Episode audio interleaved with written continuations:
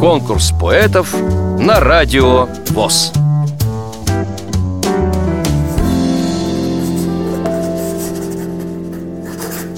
Здравствуйте, дорогие радиослушатели. Меня зовут Марина Данилова. Я занимаюсь спортом, легкой атлетикой, бегом на средней дистанции. Сейчас я победитель всероссийских соревнований и первенства России.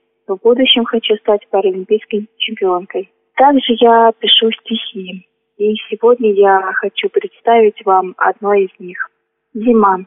Первые снежинки на землю упали, и лучики солнца меньше согревать настали. Птицы улетели в далекие края, и наступили холода. На улицу выходишь, так морозно и свежо, и не узором разукрасил оконное стекло. Лучики солнца блестят на снегу, и я словно как бабочка на ветру с хорошим настроением на учебу лечу. Впереди детишки играют в снежки, а другие кормят голубей позади. Вроде все как обычно, а нет, все же непривычно. Все поменялось вокруг. Наступила зима, она по-своему красива и грустна, прекрасна и вредна.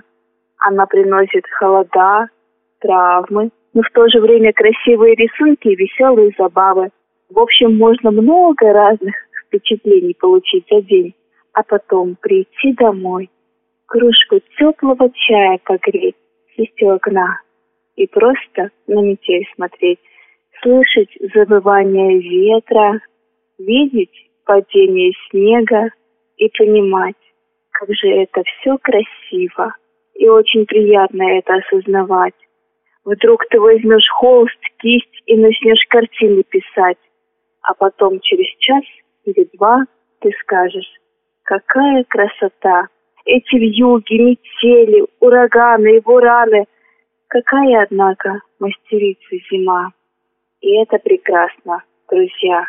От такой красоты поднимается настроение, даже иногда просыпается вдохновение.